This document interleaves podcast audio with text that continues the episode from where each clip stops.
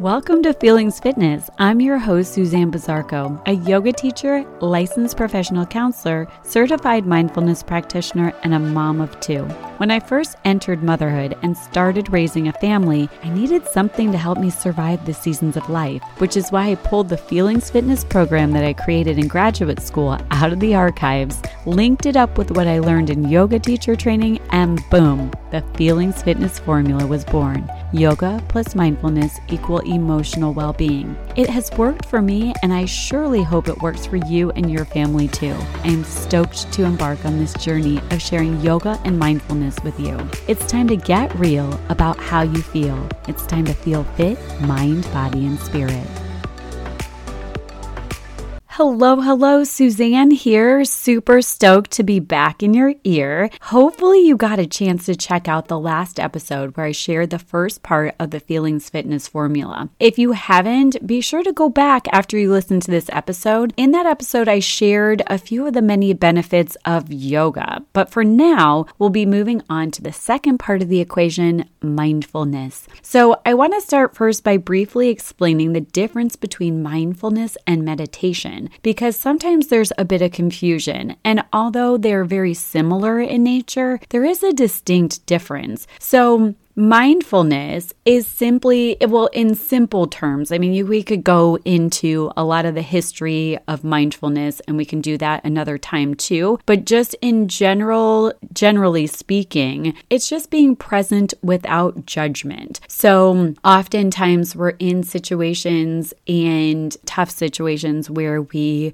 wish we were somewhere else. Or we could be in joyful moments where we fear that that great moment is going to be taken away from us. I think we can all relate to, you know, not being not wanting to be in tough situations clearly, but I think sometimes we don't really think too much about these joyful situations that we fear as well, where we're not allowing ourselves to be truly joyful just because we fear that that that joyful thing is going to be taken away from us. So, you know, our minds can certainly go to some really dark places really fast. And one person who has speaks a lot about this idea, not to kind of go off course, but this is really in line with this idea of being mindful. So, Brene Brown, if you don't know her work, you certainly need to. She works, is a researcher, author. Um, she looks into a lot about vulnerability.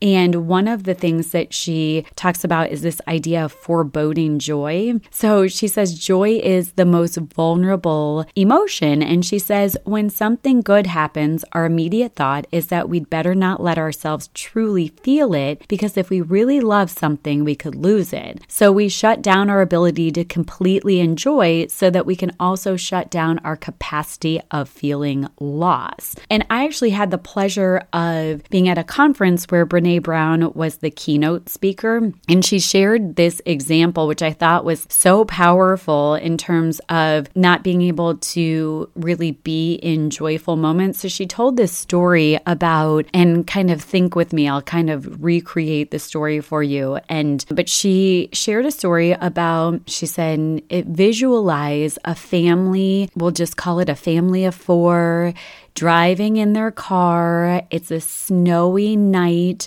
They've just been at a wonderful Christmas Eve celebration with family. They're driving home. They're singing Christmas carols and such. What happens? What do you think happens next? Where did your mind go? And usually, for most of us, I know when she told this story to me or to the group that I was with, my mind immediately went to a car crash. So, and she said, yes, that's really where people's minds go when they're, you know, trying to enjoy those great moments. It really then your mind kind of goes to a dark place. And another one that she, similar kind of example she gave was a new mom looking over the crib into, or into the crib, looking at her newborn baby. The baby is sleeping so quietly and peacefully and where did your mind go? Yeah, it goes to you're worried is the baby breathing? Is the baby going to sleep through the night and wake up in the morning? It's just our instinct is just goes to some dark places. So mindfulness kind of helps us to alleviate these fear-based thoughts and stay present with what is and not really worry about what could be. It allows us to fully feel the joy of joyful moments and it also allows us to feel the pain of painful moments knowing that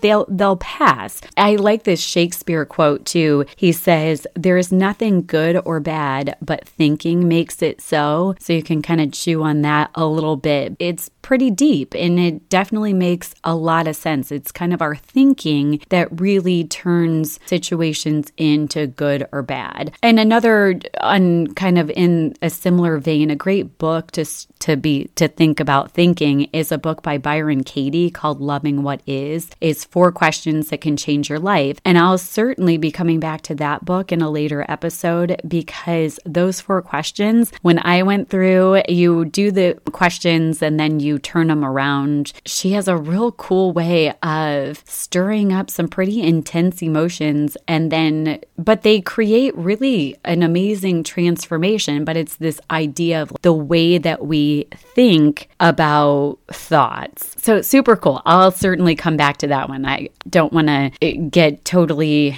dive into something um, something else at the moment. I want to stick to this idea of the difference between mindfulness and meditation. So just kind of recapping that mindfulness is really a way of staying present in particular moments without judging them as good or bad. Certainly not being fearful of the loss of good or the intenseness of um, not so great situations. So that is mindfulness. And meditation is actually a more formal practice. So it's actually historically why um, the physical practice of yoga was done. So ancient yogis place a lot of emphasis on um, meditation. And so that is actually why the asanas or the physical postures were even done. But so, yeah, meditation is there's so many different variations or different ways of meditating, whether you're using a mantra or, you know, just there's a lot of different different ways of doing meditation, but it is is it's in a in a nutshell in to just be sim- simple about it. It's the formal practice of sitting with our thoughts and clearing our minds, training our training our brain to be present and calm. So, an idea for we can go deeper into the different styles of meditation in another episode, but um yeah, but it in essence it's really just that formal practice of training the mind. So, an idea might be to create, if you want to attempt to do a formal meditation practice or practices, you might want to think about creating a space in your home or creating a space in an office or wherever you spend a lot of time to to be able to have that space because like I said it is more of a formal practice.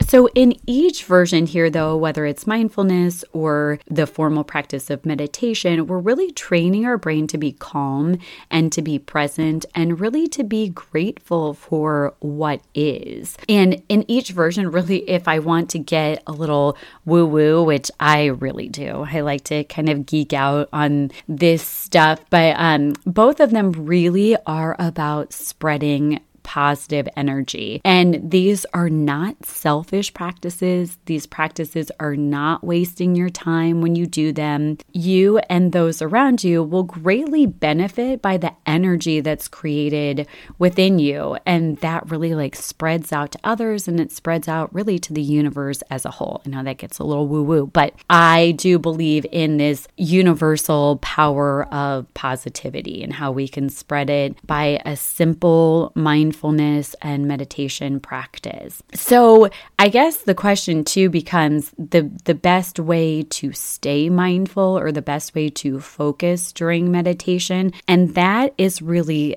comes back to the breath. And I recently purchased the book How to Breathe 25 Simple Practices for Calm, Joy, and Resilience by Ashley Neese. And I'll tell you, oh my gosh, I mean, I, I'm one that's like a book nerd that loves the physical book. I love the touch of the book. I love the covers of the books. I just, I don't know. I just, I love I love books. But this one, oh my gosh, when I got this one, I was like, the, the physical book is just beautiful. And then the content in it is amazing too. So I highly recommend this book if you are interested in getting into some breath work. So she talks about in the book, she really goes into exactly what um, a main focus that I have here for the Feelings Fitness podcast and just for Feelings Fitness in general is this idea that the breath is tied to the emotions. A quote from Ashley Neese's book here says In addition to the rich historical landscape of the breath, we're learning today through neuroscience research that a number of nerve cells in the brainstem connect breathing to different states of This research is significant because it confirms what thinkers, healers, and mystics have known for ages. We have the power to shift our thinking by changing the way we breathe. And since it's already common knowledge that our thoughts affect our overall health, energy, and well being, it's safe to conclude that changing our breath can have a global effect on our entire body. Pretty powerful stuff. And it's like what's super cool about this too is that your breath goes with you everywhere you go. So, you know, in a bad mood, breathe. A little bit nervous and anxious about something, breathe. You've got the tool that can really help you immensely sitting right there mid body. So use it, learn about it. We'll be talking all kinds of breath work. And it said that there's a breath for each emotion. So I'm certainly going to be diving deeper into that because I think that's a super cool concept. And I think we can understand that in the sense that, like, think about when you're anxious kind of your rapid breathing. And then when you're calm, that kind of slower, more relaxed breathing. So I'll certainly be looking deeper into that and sharing that with you. So clearly, this connection of the breath and emotions will be discussed often in this podcast because, I mean, the name is Feelings Fitness, right? So as we move forward together, I'll teach you various breathing techniques. The one thing that I always teach my students when they come in to do yoga with me. And I guess this, I always emphasize the breathing because I did it kind of backwards when I first started doing yoga. Didn't even realize I was doing it. But if you reverse breathe, you actually are creating more stress in the body, which obviously goes into the emotional well being too. Think about this like if you're in a space where you can kind of check it out, if you put one hand on your heart, and one hand on your belly, you can um, test out the breath. So on the inhale, the belly will rise, and on the exhale, the belly sinks back down towards the spine. So take a moment here and just take a deep breath in and a full exhale out. And you should feel with your hands placed. I like to just place one hand on the heart. I don't know. Really, it's mainly about having a hand on the belly to really feel the rise and fall of the belly. So on the inhale, the belly expands, and on the exhale, the belly sinks back down towards the spine. So that's just the basic, real basic yogic breathing. We'll be talking about all different kinds of, of breathing. So different you can do like even breath, breathing in the same count and breathing out the same count. You can, the extended exhale is really calming. So sometimes people will call that 7 11 breath. There's all different different ways of breathing. I, I know in my yoga class, I love to um, do the Nadi Shodhana, which is the alternate nostril breathing. And this one, man almighty, I'll tell you, it is, I find it the best but it's always tricky. It's it's sometimes a tough sell because it's but once you get the hang of it, then I feel like people can really feel the difference after they've done that in terms of relieving some anxiety and just calming the mind and body. So we'll talk about that later as well. So I guess it begs the question how to keep yourself consistent with a mindfulness meditation and or breath work practice. Just a couple things. So I have actually really utilized my Apple Watch. So it's the breath app that pops up. I get I mean as annoying as alerts are, I'll tell you it's kind of ironic how that breath app pops up when it's like, all right, yeah, pause and breathe for a minute.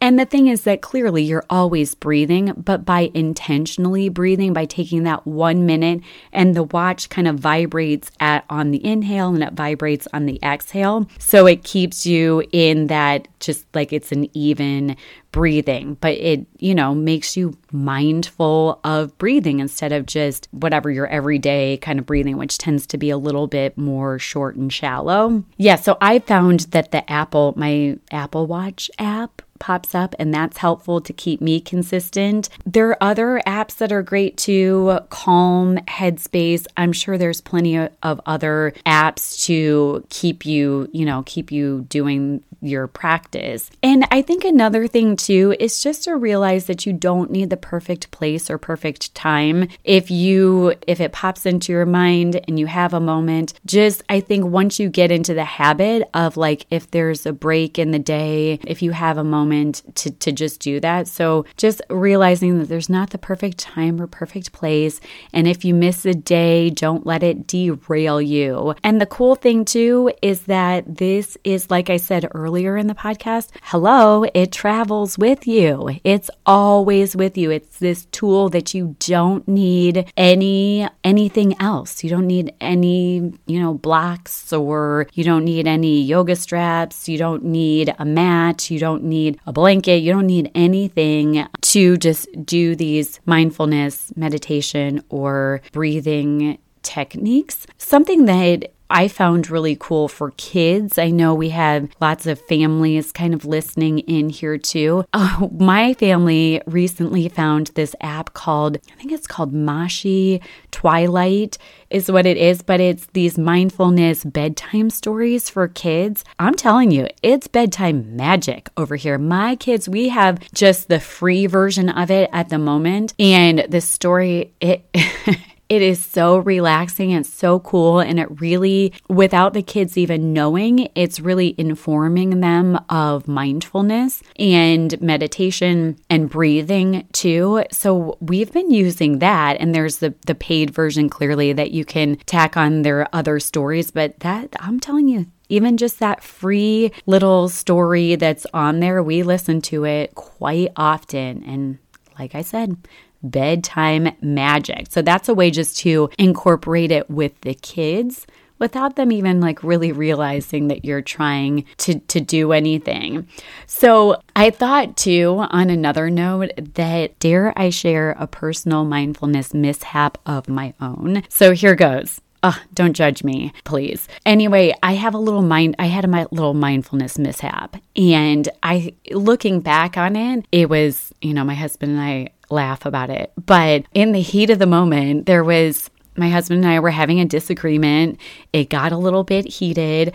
And I love this. My husband says to me, he says, Oh, yeah, coming from you, the one that has a mindfulness podcast. And I was, man, I was off the rails. I was so upset. And I think it was something, I think that it, or actually it wasn't just a disagreement i think it was an argument over where i kind of i felt like the value that i bring to the family was being questioned and it's something that means so much to me. You know, the way that I, I guess all the things that I do for my family, I try so hard. And so when some of that stuff is in question, then I get, you know, really upset. It's something that really triggers me. So I get now we get a little bit of a, a, giggle out of the fact that, you know, he was calling me out for going off the rails when I am the one that speaks to this mindfulness concept. And uh, and then I came back around once we kind of you know, got past things and everything, I explained to him that, you know, I'm clearly not perfect when it comes to this stuff. Far from it. But what it has taught me and what it has allowed me to do is that when I do get triggered, it won't last as long. So, and you're maybe more inclined to be able to identify the trigger and be able to put a little bit of space in between, you know, your reaction, the trigger and your reaction. So, by having a meditation, a mindfulness practice using breath work, it does allow you to, I mean, it's not going to stop you from being triggered. You are who you are, your emotions are what they are, but it will give you it, will give you the training to be able to put a little bit of space to take a pause the next time that that something triggers you. So, again, like I said, I got called out and that's okay. I'm not perfect. And I, as my mentors always say, progress, not perfection. So I certainly still lose my cool, even though I'm quote unquote certified in mindfulness, even though I practice yoga almost every day. And even though on an intellectual level, I know how to manage my emotions. But man, emotions get the best of all of us at one point or another. So the goal is to just give yourself some grace. The goal is to learn and grow from each experience. And as for, you know, the meditation practice, I think that that one in particular again, I mean, I've heard people say, many people say that it doesn't work for them. And that's fine. So, you know, try. And really, if you've tried long enough and it, you really can't get to it, it's fine. I think the mindfulness it will be helpful, even if you can't get to the formal kind of meditation practice. But if you do want to do to work towards a meditation practice, I think just allowing oneself to sit and stay present and challenging yourself to not let the thoughts wander. And it doesn't it doesn't come easily but the best i think the best bet is really just to start super slow. And i'm serious. When i say super slow i mean like one minute at a time. Maybe using that breathing app on the Apple Watch. That's one minute. Start slow, simply build upon the, the practice. And it was funny because I, I literally was just speaking with some of my students. I shared that I've been, so I'm sure I'll tell you, geek out on the Peloton from time to time, but I was talking about how I've been using, I like to, I like to spin. So I do all, we have the bike um, but they also have yoga classes and meditation as well. So I was saying how, yeah, like uh, basically what I've been doing is doing a spinning class and then hopping off. I have my mat next to my bike and then I hop on and I do a yoga class and then a meditation. And I was like, oh, you know, they have 10 minute meditations. Oh, yeah, yeah, I'll do that. And really, what I came to realize is even with that, 10 minutes can be a long time. So I already, I mean, I guess it's just the state of where I'm at currently in windows of time that I have, but I backed it down to the five minute meditation just because I, I I don't know, the 10 minute one was seeming long for me too. And I'm a little bit more in tune with having the idea of having a formal meditation practice. So, five minutes at this point for me totally works. The 10 minutes, I get a little bit um, squirrely towards the end. So, again, I'm here to say that I'm a work in progress when it comes to this, to all of this stuff too. So, just keep with it all. And you'll honestly, if you do, I'm pretty certain you'll soon start to feel a shift in mindset that will amaze you. I hope you found this episode enlightening. If you like it, please be sure to subscribe, leave a review, and tell a friend. The more people we have engaged in this conscious conversation, the better. You can find everything related to this episode over at www.feelingsfitness.com. And as always, some of the best content comes up after the show in the Facebook group, so be sure to join over there as well. Until we chat again, feel fit, mind, body, and spirit.